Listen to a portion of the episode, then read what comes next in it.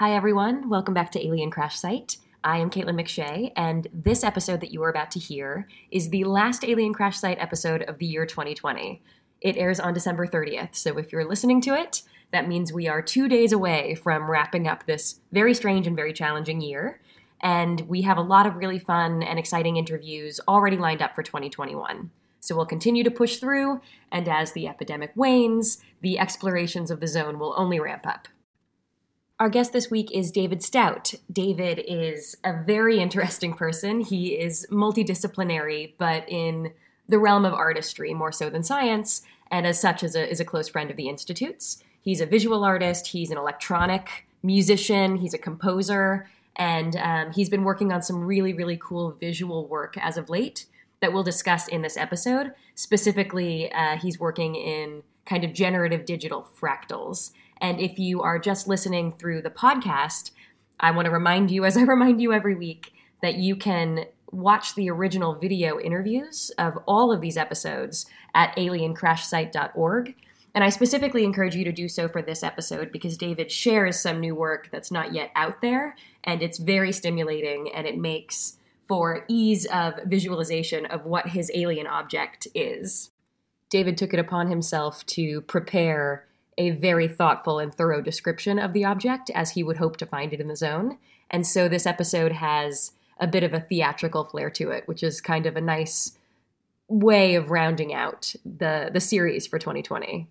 And fittingly for the podcast, given this post visitation premise that we lean upon, David ends the conversation with a few details, ethnographic details across alien encounter stories that he's been reading lately. So be sure to stick around to the end to hear about those details. I think they'll come in handy in advance of the next visitation. So without further ado, I will turn this over to the conversation. I wish you a hearty, healthy, happy new year on behalf of Alien Crash Site, on behalf of the Interplanetary Project, on behalf of the Santa Fe Institute. Thank you very much for tuning in this year, and we will see you in January. Hi, David. Hello. How are you this evening? I'm good. I guess it's not evening for you. You're a little further west than I am. I'm in New York, actually. Oh, you're in New York? Yeah, just for the holidays. Okay, okay. great. And you're in Denton? Yes. And usually I go to Santa Fe or somewhere, usually either the Northwest or Santa Fe for the holidays, but staying put this year. Yeah, and so you would have been in, in Santa Fe recently for the workshop on the complexity of structured music. But of course, everything's happening virtually now, so that didn't quite come together either. Yeah, that was everyone realized that was a very big missed opportunity to be in the same place at the same time, but it sort of raised the expectation for next the next meeting, which we plan to be at the Santa Fe Institute. Well, that would be great, and that's uh, that would be a follow up to the meeting. It's it's mm-hmm. almost like a part 2 mm-hmm. um, so let me say for our audience, I met David in 2018 when we launched our Interplanetary Festival because David was part of our Autonomous Ecosystems panel. But he was also, I have it in my background, uh, he was also uh, part of Currents, as you have been frequently. And this piece behind mm-hmm. me uh, is a piece that you did, I, I, think, with Corey Metcalf. Is that correct? Mm-hmm. Yeah, it's called Interium. Interium. Um, and so I'll uh, link to that festival's page actually, because I think it's archived. But you can see this as one of our festival attendees uh, completely immersed and totally enjoying it. Great. Yeah, and um, you've been a busy bee since 2018. You uh, first of all, uh, working frequently, you have a lot of side projects that you've been working on as well. Yes, um, Corey. Uh, we have a group called Noisefold, but Corey was uh, a new father and has just had his um, second child. So no, Noisefold is on hold for a while. Um, and so I've just been pursuing other things and the uh, pandemic, you know, uh, enforced quarantine is actually a really productive time for creative people. So I've been doing a lot of different things. Do you want to share some of that with us, or is it um, the wraps at this yeah, point? so um, I spent, well, I uh, guess a few things. Uh, uh, one is a new uh, interactive performance, audiovisual or visual music uh, project called Hypnomancy um, that was premiered online at Currents this um, past um, season. And hopefully that uh, will be done live at some point, or maybe uh, I hope I hope to have many performances because the nature of that kind of work requires that you do it at least a dozen times before you really start to um, master it. So that is a full, you know, it's an hour long sort of kind of a song structure, multi-segmented um, piece, uh, which explores uh, some of the things that I talked about actually in the recent SFI meeting on music and complexity, which is the sonification of visual forms, uh, which we also, Corey and I explore in the virtual reality uh, work as well. Um, and then uh, I returned to doing something that I hadn't done really focused on in recent years, and that is working in my studio making electronic music. Um, and specifically, music that's inspired uh, is inspired by um, various environments. so it has a sort of acoustic ecology frame of, of reference, but not just like landscape music because my interest is in ecology sort of writ large and so dark ecologies like ecologies that have you know have industrial poisons as part of their reality so it isn't always uh, easy uh, listening music but it's very kind of uh, psychoactive soundscapes is how i would describe that and so i did two pieces um, in that um, vein uh, and pro- well, actually, I just completed a, a, third one. So I've done a kind of a trilogy. Um, and two of them were picked up by a label, Acurant, who are going to have a, uh, they have an imprint sub label called Zero Gravity, um, which is not the same as Zero Gravity Records, but it's, it's Acurant's own thing. And so that'll be released sometime in the, in the coming year. That's great. And then I have a third thing I'm doing, uh, which is kind of funny to me because I'm exploring uh, fractal spaces. And that's, you know, I've been asked for years when people look at the work, they go, well, is that, that's fractals, isn't it? And I would go, no, it's not uh, specifically. Um, and so it's not something, you know, we usually have this uh, uh, preconception of what that means. It's rainbow colors and spirals and, and you know, and these intricate um, reiterations. Uh, but there's so much that one can do when exploring a, a fractal space visually. There's so much uh, possibility. So I've done a, uh, I don't know, I produced about 100 images or probably more for a print series um, that I hope to, to do in the um, coming year. It's, it's, it's easier in some ways to be in the generative space of creating this stuff or really exploring the, the labyrinth of the machine, so to speak, uh, than physically manifesting prints, which is a, a, a laborious and uh, craft oriented uh, activity. So it, will take much longer to produce the prints probably than it took me to generate the images to begin with. And are you doing that like with your own hands analog producing these prints? Um, they will be digitally you know they will be digitally produced although i'd be very interested in taking these images into other um, into other um, mediums and more uh, i'll just say classical or traditional mediums like lithography um, and uh, and other kinds of transference of maybe to um, glass surfaces and that sort of thing. I can actually show you some of these things That'd be amazing.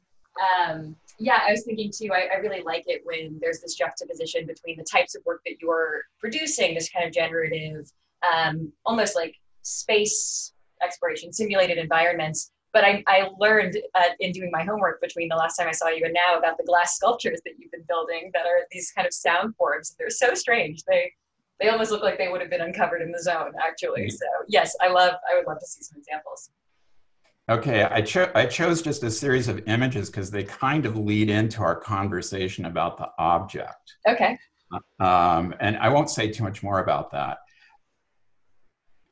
And these are super detailed um, yeah. images that potentially, when they're printed, will have more detail than we see actually on the computer screen. Wow, it's, I mean, each of these almost smaller cellular type lifelike things have so much detail within each element of them. It's insane. Yeah, and there's all kinds of symmetry inside of it that you have to look sort of three times to start to see it. Uh-huh. Uh, I mean, there's the overall symmetry, but then there are all kinds of little um, patterns and formations uh, made by, in this case, typically the spherical kind of um, forms. Anyway, it's much more, I'm, these are the only ones I selected because they, um, as I was saying, they relate to the object we're going to talk about, especially uh, looking at um, this surface here on, the, on this particular one and how those all of those perforations there's like perforations but there also appears to be if you look at them closely they look like little embedded insects in there or eyes. Yeah. Um, very arthropody um, yeah. moments. It's interesting because based on what i'm used to seeing what i saw in 2018 and what we discussed as a possibility for 2020 when we were thinking about building you a big installational space in the middle of the park before everything happened um, what differs, what's striking, is that these are so symmetrical. It's the symmetries that you're playing with now that seem so novel to me. Uh, yeah, I decided to. Uh, I'm actually doing ones that are, aren't symmetrical as well, okay. but I really got into the uh, the symmetry and producing the. Some of the series almost look like they're portraits, maybe of non-humans, but uh, they look portrait-like.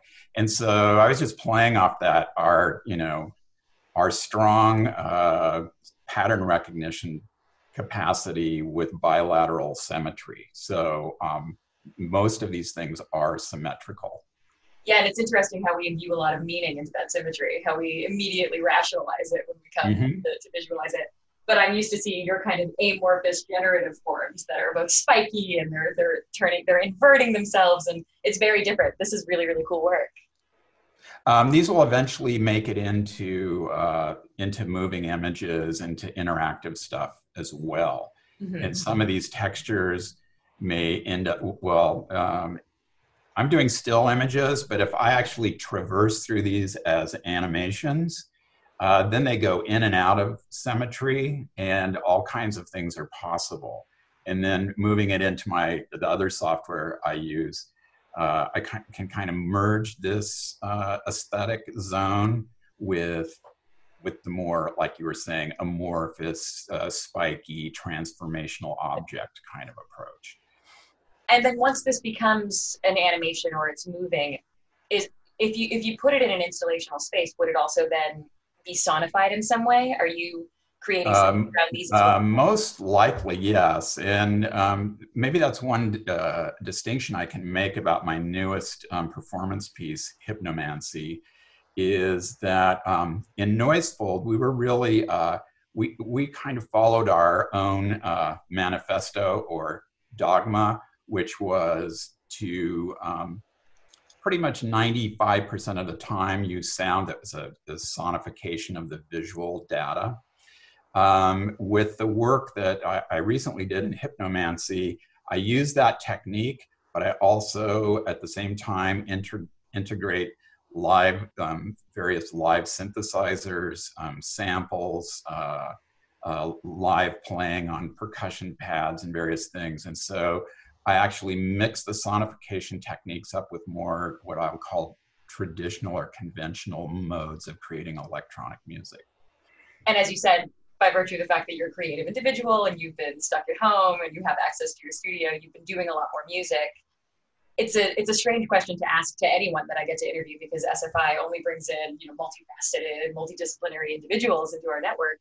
Um, do you find that you have a preference for sound over the aesthetic or vice versa if you had to choose? Um, I can't, there is no way that I can choose between doing uh, visual work or sound work. And, and, there is a tendency when I'm doing one to miss the other. Mm-hmm. Uh, but I can't, I can't like play into that too much or I would, I would freeze. Um, so I was I was long overdue to to get, return back to my music making. So this pandemic has actually uh, I, I, can't say a whole lot of good things about it, but that's one thing that was a positive uh, result. And, and I guess it's really kind of three things because it's, um, it's music making and it's visual making, if you will. But then there is the uh, audio visual, which is the merger of the two. So I kind of go th- between those three areas. Mm-hmm. Yeah, I guess I, I would have been disappointed if you had separated and chosen. so that's good. You pass. Um, okay, well, should we ask what you would hope to discover in your zone?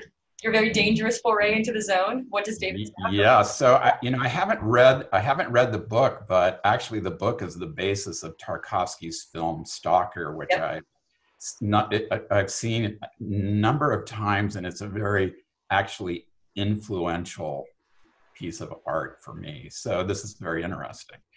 Um, so my uh, so I'm gonna I wrote some notes about my object. Okay. And um, so I'm not gonna uh, we're gonna uh, I'm gonna kind of walk us through this object so that it sort of is revealed what it is, not uh, uh not right at the beginning. Okay, that's dramatic. Let's do it. Yeah, yeah, yeah. So the object is um, ovular or egg-like in form, and it's about 10 inches long and remarkably smooth, like something that you really want to hold. You can't believe how smooth it is. It's difficult to say how much it weighs. It seems like it could be heavy or it could be light. But the one thing we know is that it's fashioned from really dense material, kind of like a polished river rock. Hmm. Um, and, and so much so that if it were sitting on a riverbank with other rocks, you might not notice it as, any, uh, as anything different. Um, if you did take a closer look, if you're a casual observer, just sort of poking around, you, you would notice it had a strange perfection, but you wouldn't really be able to say, say that it was significant in the way that it actually is significant. Um, so if it were in the hands of what I'll call an, an adept, uh, I'm kind of talking now on sort of spiritual, uh, magic, sorcery kind of uh, Although it could also relate to science, it can relate to any kind of discipline where a person has a certain amount of cap- capability, but they really haven't. They're they're still uh, they're still learning, and they really haven't quite mastered their subject. Um, so, in in the hands of an ab uh, an adept, um, the object could be activated telepathically by focusing one's mind um, on a limited set of frequencies, uh, much like uh, musicians are able to, you know, practice scales in their head or play instruments in, uh, or, you know, play music in their mind, or a composer can conceive of certain, I don't know about whole symphonies at once, but certainly passages can be played out in one's mind without touching anything. So the idea here is that you could beam a, a specific frequency that you can conjure in your head towards this um, object. And when the object is activated, and this is where it relates to the image that I, am showing, hmm. um, when it's activated, um, a hundred, hundred or hundreds of teeny eyes open up on its surface. And it's hard to say they look they look like biological eyes, but they could be a lens array or it could be a multi-point emitter. We don't actually know. But the eyes do look surprisingly sentient and maybe they're watching us. So in the hands of a master, in other words, a person that has, has um, mastered their subject. And in this case, the subject is, is the interaction with this uh, um, object. Um, or, or instead of saying in the hands of, I could say in the mind of the master, the eyes are entrained to his or her thoughts. So the result is an astonishing surprise as the object becomes uh, a hyper realistic holographic projector uh, capable of depicting or possibly even materially instantiating, we don't know, the intended thought forms of the user. Um, it's not immediately clear if this image sound phenomena is actually projecting into a volumetric space or if it's just affecting the neural receptors of the people gathered around a certain area, let's say 500 foot radius. Okay. Um, so there, there is a there is a possible downside to this, um, and an upside. We'll talk about that. So in the in the hands of an average Earth person, um, the object may or may not activate. In the circumstance that one did, you know, by mistake or unwittingly activate the object, the nature of one's inner thought process could create a pleasant or terrifying experience. Yeah. Um, humans, as a rule, are not disciplined. Uh, they haven't disciplined their minds yet to deal with the evolutionary inevitability of shared telepathic communications. Something that star people, uh, also known as aliens, reportedly use for most conversations between themselves and others and objects and machines. That's why this object exists, because it's, of course, an alien technology. Um, so, one question you might have is why I'd be willing to risk my life for such an object when I could go on the underground marketplace and just buy psychoactive substances. um, so the I have an answer for that and it's related to spiritual mastery and a desire to kickstart an evolutionary advance of earth dwellers. So, in the hands of a skilled uh, master, the visionary images or dream sequences and transformational geometries can be manifest for a large um, participating audience. And the nature of these um, thought projections are so compelling and precise that they can stimulate a reorganization of your DNA, can elevate your consciousness and elevate your intellect and create a deep, abiding compassion for human and non human brothers and sisters on a global scale. Um, so, this change would facilitate cooperation and will allow us to sort of move beyond our warring nature and begin to take cooperative actions that are required for continued sort of uh, harmonious life on earth or uh, we haven't we don't really have harmonious life on earth so it, it could it could usher in an era an era of such harmony. So that is my object. Okay lots to unpack um, alarmingly interplanetary and you know i haven't really na- named the object so I'm just calling it the I stone, I hyphen stone. I stone. Um, yeah, it's interesting too because obviously, once in the right hands of an adept, as you say, the eyes might reveal themselves. But this must also be why the object itself is kind of popular in shape. Like it already hints, it seems, at what it might contain. So that's pretty cool. Um, huh. Okay. Let's talk about the dangers of it because I think what you provide as a possibility the, the layperson, let's say, having this in their possession. Um, that reminds me most of Stalker in terms of um, what might be what might be revealed in the room, right? It is strange that it's so easy to miss, that it's you know compiled with a bunch of other river stones, so to speak, that one could just pass right by. So it almost seems as though the only people who would have the capacity to, or the people who would notice it would be the same people who were in search for it and therefore like made of the proper materials to actualize it it would seem. Um, but in the off chance someone's just skipping stones and picks it up yes it could reveal um, a truth that even that possessor didn't realize was taking place within them. It would activate like a, a very genuine frequency. Depending on what that is could be wonderful could be terrifying. Um, so it seems like an object that you would want the institute to have control over?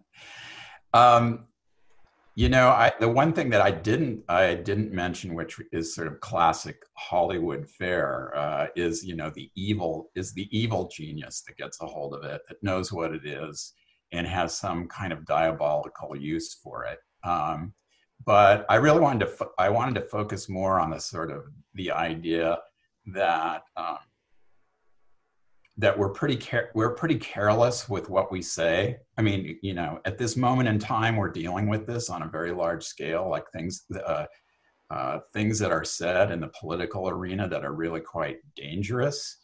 Um, so I, I really wanted to focus on how sloppy we are with our thinking and sloppy uh, and how sloppy we are with our sort of emotional barbs, et cetera, and how you know, potent- if you were had had a thought amplifier, uh, how dangerous that really is. So it takes, you know, working with something like this actually takes would take great discipline.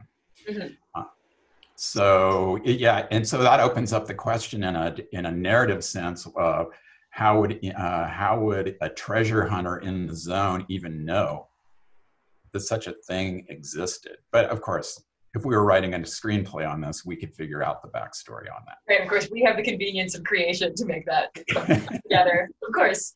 Um, yeah, but so what's interesting too is that, as you said, why not just go onto the black market and find some psychoactive drugs that would amplify your thoughts for yourself? But what's interesting about this is this area, this radius, you say 500 feet.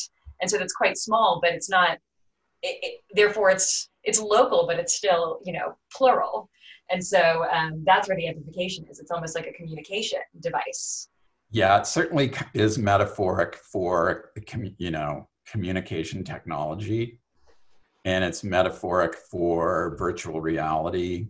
And, and it's not lost on me. Actually, I wanted to, to come up with an object that related to my to my work and and like a, a simpler question, which would be, what would be the you know the next step in in your what technology emerging technology would be the next step in your work? And the obvious answer to that is holographic you know convincing compelling holographic projection. Mm-hmm. so that one is not burdened that you know vr is pretty amazing but it's a one person experience um, and there are ways in which people are creating spaces where multiple uh, people can stand in the space with as their avatar or whatever but that's not what i'm talking about i'm talking about you know a very compelling detailed experience that can be experienced by you know a few hundred people at a time mm-hmm. and uh, it's shaped by the shared experience of those individuals right it's mm-hmm. it, it's it's a second reality and yep. what we have now is a beautiful uncanny sort of quasi reality space. It's like an entrance, but that's it. It's just an entrance. So then, what could its utility be aside from creating uh, the the possibility space for uh, a holodeck type reality um, between you and let's say a hundred others? What then takes place? What is shared between those hundred people if the if the correct adept um, activates the correct frequency? What then is it? Just the true thought? Um, well, as I was visualizing it, but of course that's also wide open. Like we could riff on what that could be, um, and I think different people and different creative types would have different ideas of what it would uh, it might be. Um, I mean, for some people at SFI, it might be the most amazing and important equation that they've ever encountered. Um, uh, for me, it would it would be some form of uh, it would be some kind of impossible geometric form.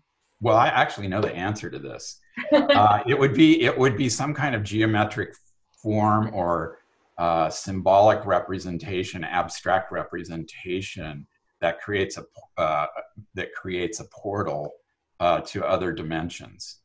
And in uh, in that experience of then traversing other dimensions, one's consciousness is transformed. Right. So it's like an interior exploration almost, like all of the. If you think, if you take a universal perspe- perspective and you think about um, the way with which a multiverse sort of expands in this branched and fractal way, mm-hmm. uh, it would almost be like a an inverted psychological exploration of a fractal universe, which is like mm-hmm. mind which could again could be I think I would be scared to do that inside of my own head. uh, but perhaps I wouldn't touch the object. i'd get to explore what you have going on. Um, but infinite, it would be essentially infinite. Um, I think so, in part because individuals. I mean, this is the interesting thing. Maybe it's maybe it's a flaw in my thinking here, uh, but this idea that it can be done for groups mm-hmm. versus individual conversations, because every you know every individual is slightly is slightly different. So um, seems like it would have to have embedded in it uh, like those two um, we call it objective and subjective, but there's more to it than that, I think. Um, but it would have a real, a shared reality, and then it would speak to each individual person in a slightly different way. Oh, so it's almost translated in whatever use we want to use for that term, or you use the term transcoded quite often when you're like talking about the work that yeah. you do. Um, yeah. There's almost some built-in, not not an additional device, but yes, the truth of whatever is being conveyed is understand is understood on an individual level by those who are sharing in the group experience. Yeah. Yeah. It's almost like a, a need to know basis type thing. Yeah. That's but we can we can also say that art experiencing art is that way. It has an outward, you know, intention by the artist, mm-hmm. hopefully. Um, uh, but the subjective experience of of it can be so different for a group of people. Um, even if a theme runs runs through it right and if you look at something and you recognize that perhaps there's a, a moral expression therein by the artist uh, it doesn't change the fact that you quite often can't explain what it is that's going on there that's so meaningful to you and all you want to do is do that but of course you never succeed and therefore there's a the large group experience of having seen the same item but the very particular like atomic experience, which is each individual. So that that's it. This machine, your eye, uh, your eye stone. It's almost like yeah. experience of art. yeah. Um, yeah, I wanted to keep it in the domain that I work in uh, uh, because I uh, that just is a great uh, a great springboard or foundation for like fan you know creating a fantasy object. Mm-hmm yeah, I think that quite often these discussions, not that I would ever have predicted the eye stone thinking of you, but uh, they reflect so closely the interests of the people who are, you know, on as guests. And yeah. like I said, our group is quite disparate and um, very philosophically, aesthetically, cognitively diverse. And so you never know what you're going to find in the zone.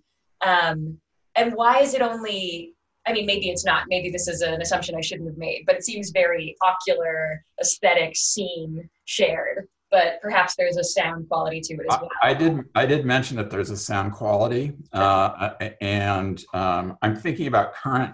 There is current technology that allows you to beam uh, isolated elements of sound into a into a specific place.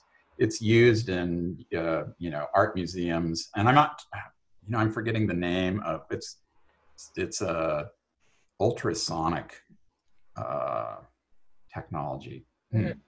Uh, I'm not just talking about parabolic uh, speakers that create kind of a, a focused cone. This is even more sort of precise there's other uh, other kinds of uh, immersive uh, sound, ambisonic sound that actually requires a multiple array of speakers. Mm-hmm. So this would be a t- uh, the idea is that actually would be. Uh, uh, I, I like the idea. I just like the visual idea of an of a stone full of tiny biological eyes. It's that innate surrealist in me that. Um, um, and maybe ears isn't quite as sexy or something. I don't know. but the, fa- the fact is, is that this would be able to emit sound and um, image, and the sound component would ha- have some like heightened ability along the lines of ultrasonic sound that would be able to be beamed to each. It would be kind of also a fractal idea. It's like the same sound source uh, affects everyone in a similar way no matter where they're standing. So it doesn't have the typical problems of an acoustic uh, space being really different depending on where you're sitting in the room. Mm-hmm. So yeah, there would be a sound component. Um, does the object then expand in some way? Like we know that once activated, it becomes covered in these, you know, like you say, sexy biological eyes. But it almost seems if I'm imagining being one of the lucky ones that gets to be near the adept, um, I would almost be consumed by. Yeah, I feel like I would be surrounded and consumed in some way. Well, I was torn if I should make the object to be when it does this thing, it should it levitate, and if this was a Hollywood movie, it would have to levitate. Of course, of course, and you would see whatever's being emitted, whether it's the sound. And then from that angle, because of the of its shape, it becomes a little bit UFO like in and of itself. And um, and actually, some I, I, told you that I've been reading a lot about UFO con, uh, uh, experiences, like written by people that t- have taken kind of an ethnographic approach to uh, telling people's stories. Uh-huh. And so one of the one of the things that happened in well, what what emerges for me in this is that it's the amazing similarities. I mean, not similarities of both broad details, but like specific weird details uh, are are shared. Um, although the encounters are really diverse, but one of the a number of people talk about like a mastercraft or the mothership or whatever. Um, all these tiny, uh, like really small disc-like forms come out of it and are circling around them and stuff. So this, I was thinking this could be actually one of those it could be a vessel from a mothership. Okay, that makes sense. If we, so I didn't know that that was a uni, or not. Let's let's call it a semi-universal uh, detail across these stories, um, which I had not heard before. But this makes sense, right? If the premise is that a sophisticated species accidentally left some junk behind, and now we're encountering it when we're you know, dipping our toes into the river, well, that yeah. would, that would follow. That follows very nicely. it would seem that they have many. Um, and it's an obvious thing that would help an advanced civilization, right? Like you said, there's this kind of uh, non-human brotherly communion possibility that emerges out of uh, the use yeah. of an object like this in the right hands. Um, yeah, this could actually be the intermediary for com- communicating with the um, extraterrestrials or interdimensionals, or in some cases, um, both extraterrestrial and interdimensional is it worth trying to explore? Uh, this might be um, clinging too closely to the premise of the book or, or the stalker or what have you, but if that's the case, then why didn't we get to communicate with the aliens who left it behind? Are we so little? Are we so insignificant that they just didn't even want to try? Well, there is the weird, the ending of Stalk. It's been a long time actually since I've seen it, but I think at the ending of the very end of Stalker, it, in the last scene, the close, uh, when he returns back to his his home and his family, his daughter, it, it, I think I know it's the very last image, but she's like telekinetically moving like uh, glasses on a tabletop. That's right. Uh, and so there's some kind somehow. I mean, that's very. Uh, it's somewhat ambiguous, but uh, it, it, suggests that there is some kind of transformational uh, heightening of powers going on here, and we, I don't know exactly know if it came where it's coming from. So a lot of these ideas are are definitely embedded in the story. Oh, absolutely. Um, yeah, it seems that there's some proximal change, like obviously the the child has never been in the zone, but the stalker goes often, and yeah. this proximity to his experience changes yeah. this girl in this way. Um, yeah, it's almost. Uh, I mean, in this time of pandemic, you could say that perhaps the, the elements within the zone or access to this eye stone, whatever the consequences are, could almost be uh, passed on, um, spread, you know, in, a, yeah. epidemiological way. Well, like yes, so, so perhaps in an, ep, an epigenetic way. Mm-hmm. Right, that's right. So I think that's a good ambiguity. Um, it's unclear. I mean, I guess it's so stalker compared to roadside picnic. It seems clear that I think the, the kid is referred to as the monkey, um, which you think is just like a sweet term that a, a father is sharing with his daughter, but really it's she's genealogically changed somehow by yeah. being born from the stalker who was in the zone uh, clearly there's like a hereditary impact on this man. But you don't get that sense from the movie. I think that tarkovsky made some interesting choices in how he chose to adapt uh, Strugatsky brothers novel. And that's one is that it's unclear that uh, where it is that these powers are coming from. Is it because the stalker made it to the room um, and something was transformed as a result? Is it because his genes were literally altered by his presence in the in the zone? It's a great question. Huh. The other thing I really adore about Tarkovsky's adaptation is the dog. There's this there's no dog in Roadside Picnic. There's no dog. And so when the stalkers are, are entering through the zones, they're tossing around nuts and ribbons to see like whether the zone will eat them up if they step over here, etc. It's almost like the zone can adjudicate whether or not a soul is worthy. In the same way, this right. eye stone sort of adjudicates mm-hmm. whether or not a soul is worthy to activate it. Yeah. But the dog's just running around. The dog is fine. um, so anyway, I just think that's a great element. But that adjudicating factor seems extremely important for this eye stone. It is. Otherwise, it wouldn't be activated at all, possibly. It would just remain untouched, unused. It's like the right person with the right frequency and the message to communicate. Yeah, if it's in the wrong hands, it, it could be, uh, uh, you know, it could produce mass psychosis, I suppose, or um, yeah, yeah, and it, which becomes metaphoric for the, the, whole broad, you know, the whole like uh, interwebs slash broad broadcast conglomerates and how uh, and how um, so-called fake news and conspiracy theories are are being um, promulgated at such a intense level right now. And that so would be like the, the wrong use of such a technology. Right. Yeah, and now, actually, now that you're saying that, of course, we see how quickly misinformation spreads in this internet era when we're all isolated. Um, and I realize I'm staring at you through a screen that is made up of just a bazillion pixels. They're essentially tiny little eyes. um, you know, that's right. Yeah, so it, it's not so hard to imagine that something like this exists. It exists. We're t- we're exploiting the technology now. Um, but yeah, I think that they're yeah, it's it's interesting to think about how one could do so a level deeper and to great effect. And it seems the eye stone in the right hands would be that. Is there a is there a durational limitation? Who's to say that someone finds themselves in the group of the adept with the eye stone is it infinite? yeah. So, we, so one thing we asked there is like, well, is it addictive? Would it uh-huh. would it be addictive? Mm, probably, uh, potentially addictive. And and then there's also the issue of ownership, uh, which you were mentioning before. Is like, well, uh, this is obviously powerful. Does one person have it, or uh, once it's known that this thing exists, well, there are going to be other people trying to get it um, and then, of course, the whole intrigue starts there. Right. Um, um, but in the but clearly, if it's in the hands of the right people, uh, it can be very beneficial. And if it's the hands of the wrong people, it may it may not be. Right.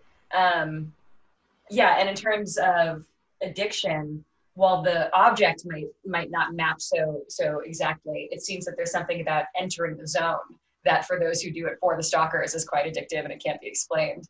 Um, I imagine what experience one might have with the eye stone would like that be. Mm-hmm. Um, so there's yeah, there's that. But then okay, so ownership. Oh, the other thing that comes up in terms of ownership is whether or not we're presuming that there's only one. Right? If it's this stone that's hidden in plain sight that presumably came or was one of many that came from a ship, it might be the never-ending addictive pursuit of more. There might be more. There's more out there. I, I assume there's more than just this one. Right. There just might not be that many on Earth. You know, yeah, there might be a handful in each zone, but really they're they're ubiquitous elsewhere from whatever civilization they came from.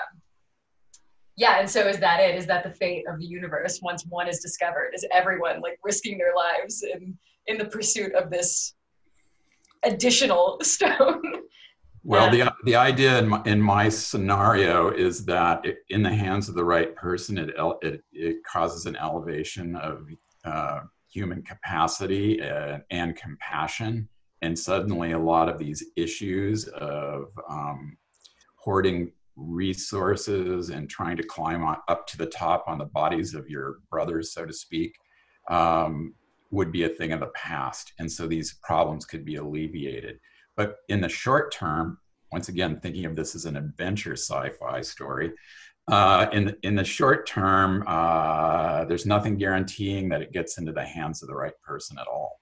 Right. And therein lies all of the elaborate plot twists we could design. Yeah, I mean, we would probably want it to be brought back from the zone and fall, you know, uh, sort of shuffle around between various households and people that have no idea what it does and various weird things happen. Yeah, and as a narrative structure, it would be infinitely iter- iteratable, right? Yeah, um, I was thinking now we have now we have a sequel going. Yeah, at least one, uh, which is great. And then yeah, I guess unfortunately, so if this was real, let's say there was a visitation 13 years ago, and you did stumble into the zone, you found this eye stone. Um, it seems that it would be of benefit. But if we're writing an adventure science fiction where the stone exists, I would almost rather have it fall into the wrong hands, just to kind of. Oh, it would have. It would in- inevitably happen if it was a Hollywood uh, production right. for sure. Why, why, is that our instinct? Why is that my instinct? Wow. Okay, so this is a big one. This is, I think, our spaciest so far. So there's oh, a lot. Good. There's a lot for me to try to unpack. Um, well, you know, it was a, it was a great invitation because uh, because I've been thinking a lot about um, uh, speculative fiction, science fiction, and and also the whole practice the artists who are interested in in uh, science and doing projects that are art science that have component, uh, com- you know, maybe have a major science component to them. Mm-hmm. Um, so they're hybrid works. They're in a kind of a gray zone versus um, a more speculative approach and i realize i much i fall into the science fiction like it's a comfort zone for me yeah uh, to talk about um, potentials because i really like to dream about and imagine things uh, that might actually exist i don't i don't know i like to speculate um, and so being an artist and working in that zone i'm completely free to speculate about whatever i don't have to I don't have to prove anything um, because I'm much better at uh, other people have to prove things. Scientists have to prove things and, re- and make it repeatable. Um, I have the the uh, uh, I, I, the opportunity is what I'll call it. I have the opportunity uh, to work in these speculative spaces and suggest ideas that, what, that I do think actually have grains of truth or possibility within them. Um, and I'm sort of unfettered. So I, I really like the sci-fi space. Yeah, I think that's kind of um, at its core one of the primary reasons why SFI has this interplanetary project.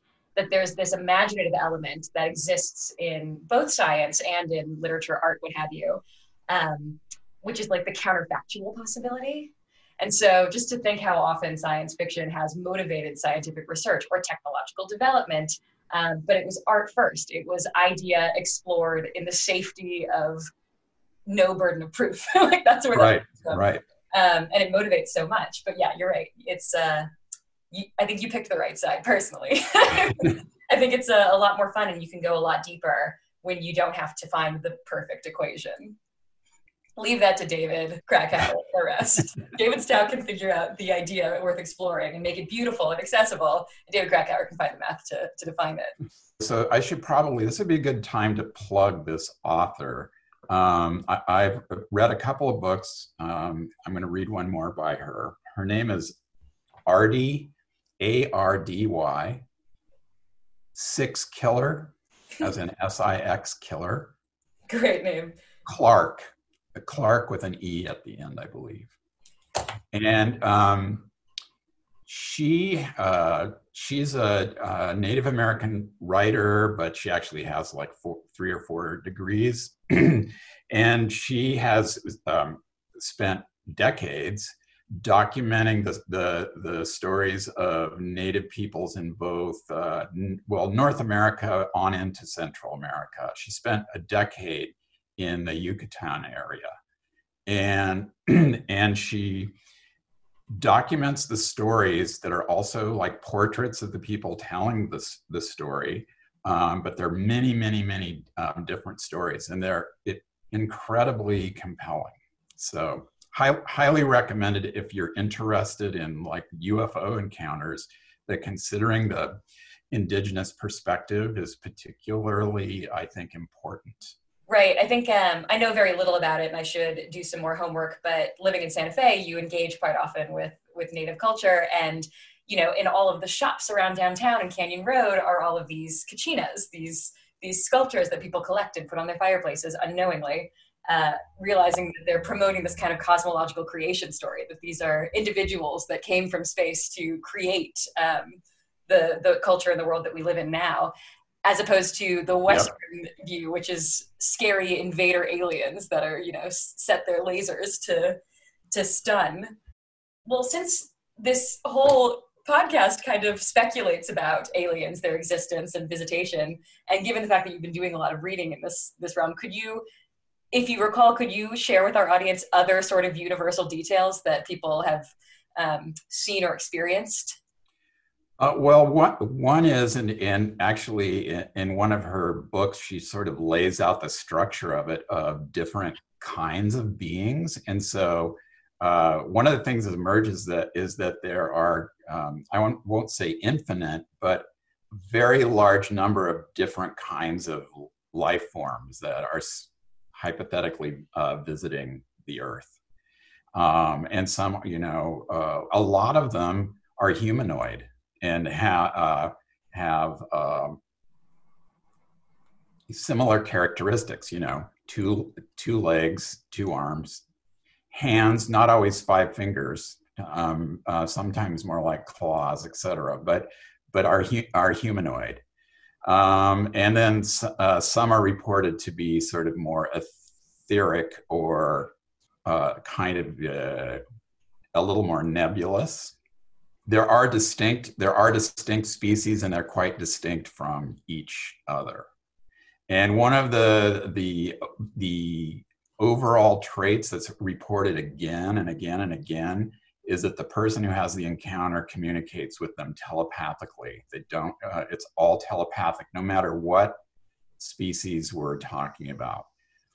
And so, um, you know, the species include the things that we all see on, you know, whatever weird documentaries and sci-fi shows, which is the the tall grays and the sh- and the the shorter grays. Mm-hmm. Uh, but and then this thing of the uh, lizard people. There, there's particularly like kind of freaky stories about that in in her book. Um, and then these uh, strange uh, blue blue beings that are sort of uh, don't even know if they actually walk on the ground that are capable of, of healing you um, and the thing is is that you read one thing like that you go well that's pretty imaginative but when you read like five different stories from different places where the, the story is the same that that's when you go hmm mm-hmm. Um, and so I'm not, you know, I'm not a, a, a, UFO aficionado or something. This is just something I've been doing, looking into recently, mm-hmm. uh, um, because it does seem like the uh, the it could be because of the internet and how much communication we have, but the, the number of supposed encounters just seems in, enormous right. at this point. Um, and so I thought it was something I should know about. And I'm also very, uh, you know, one of my youthful passions was studying uh, Native um, history and culture. And so exploring it through that lens has been particularly compelling for me because that uh, the history of this, you know, at least the oral history of it goes way, way back. Yeah, absolutely. So here's another thing is that the the uh, it, I know this sounds so weird, but when you read these stories from people that seem very unassuming and have that you know have only not spoken because they don't want to be considered crazy, right?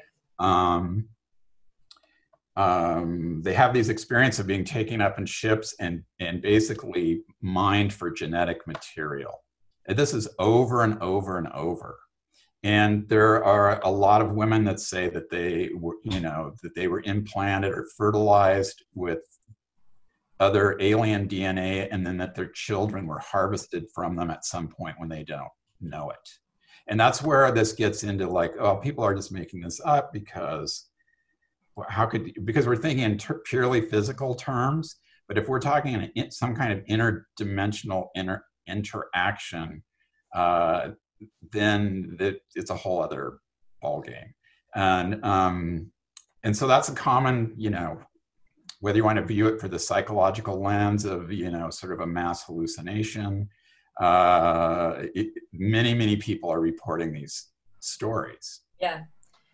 And if it seems um, that um, it's almost like, let's say it's instead, because as you say, we're quite material, let's say that what's actually exchanged is something like a disembodied information, right? Immaterial information. Again, the people who have these experiences are limited by their language and their culture to share them. And so, of course, we make these, you know, impregnated, harvested, like these are the terms that we have to try to get other people to understand the experience. Yeah. Uh, but perhaps with something like the eye stone, we wouldn't be so skeptical about those accounts. We would be able to understand. Exactly. Yeah. Hmm. Talk about speculative. this is this has been, I think, the most uh, broad-ranging conversation I've had so far. The most. Um, how, how, could you say it? I think that we've uh, very carefully cradled the possibility of, of alien visitation in a in a less fictional way than, than I have so far. Yeah. So another thing that uh, another um, aspect that a number of people reported when um, looking at the going into visiting the ships.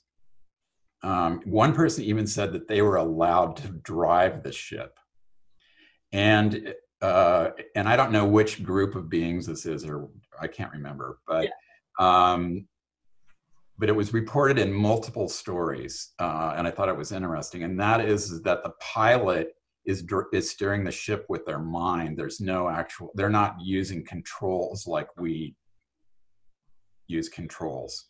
It's and it's all and whatever propulsion is being used is some kind of vibratory uh, mechanism, not like a solid fuel or anything like yeah. what we have. So it's a complete some kind of totally other thing and that doesn't and we're just talking about the the potential of species that are visiting our planet there have to be many many uh, you would imagine many many more that are uh, you know bound to the the planets they're on right. at various states of evolution that aren't driving around in spaceships so to speak Right. And even though we, of course, have been sending things out into space and we have the technology that allows us to transcend our terrestrial boundary, we're not getting really far, at least not us, our entities. We're sending other things out. So it seems like um, the capacity to be interested in life forms on other planets belongs singularly to those that are sophisticated enough to have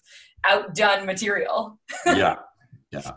Yeah. So psychokinesis and, and whatnot, that seems like the single most effective method of travel and exchange. it's mind-boggling that that leap, uh, but that that's what was at least reported in a number of the accounts. Yeah, 2021 will be a well. It, it seems like it has the potential of being a weird a turning point, at least in the um, pandemic, uh, where we're going to see, unfortunately, the most people die, mm-hmm. and the possible sort of alleviation through the vaccine uh, of the of the pandemic. So it's going to be kind of it's going to kind of be the worst and the best. Right. And then one can imagine that um, we will have another version of the Roaring Twenties uh, after that, uh, or something, because there's going to be, a, I just think, a huge exuberance for people to be with each other again. I absolutely agree. I think this is why, you know, if distribution of the vaccine is successful and things become safe again, the uh, reprisal of an interplanetary festival is like priority one for me. It's just like, let's gather and, and share our ideas and converse and celebrate. Um, and yet at the same time, I don't want to take for granted the fact that we've made all of these technological uh, adjustments or adaptations to maintain what feels like uh, human contact. yeah, well, my I eventually plan to move back. Oh, really? That's great. Um, yeah. That would be wonderful. Uh, we could do a lot of exploratory things, especially now that we have the, the Miller campus. I could see SFI kind of pivoting towards more uh, creative creation and exploration, for which you would be an asset. that sounds great. Well, thank you for uh, thinking through this very strange question so thoroughly and for joining me before the end of the year. Yeah, it's well, it's you know, it's the solstice today, so it sort of seemed like the perfect time. Right, and it's also um, the planetary convergence that's taking place tonight is exactly. so unusual. So um, we picked a good day. I think it's quite meaningful. It was my pleasure. Perfect. Well, I wish you a very good 2021, and I expect to see you. I think in November. I think the chances of things being okay by then are high. I agree. I want to keep thinking that way. Right. Put the positive energy out there anyway. So, yes, lovely to talk to you this way, but looking forward to seeing you in November. Bye, David. Bye. Thank you for this opportunity. Oh, no, it was a pleasure.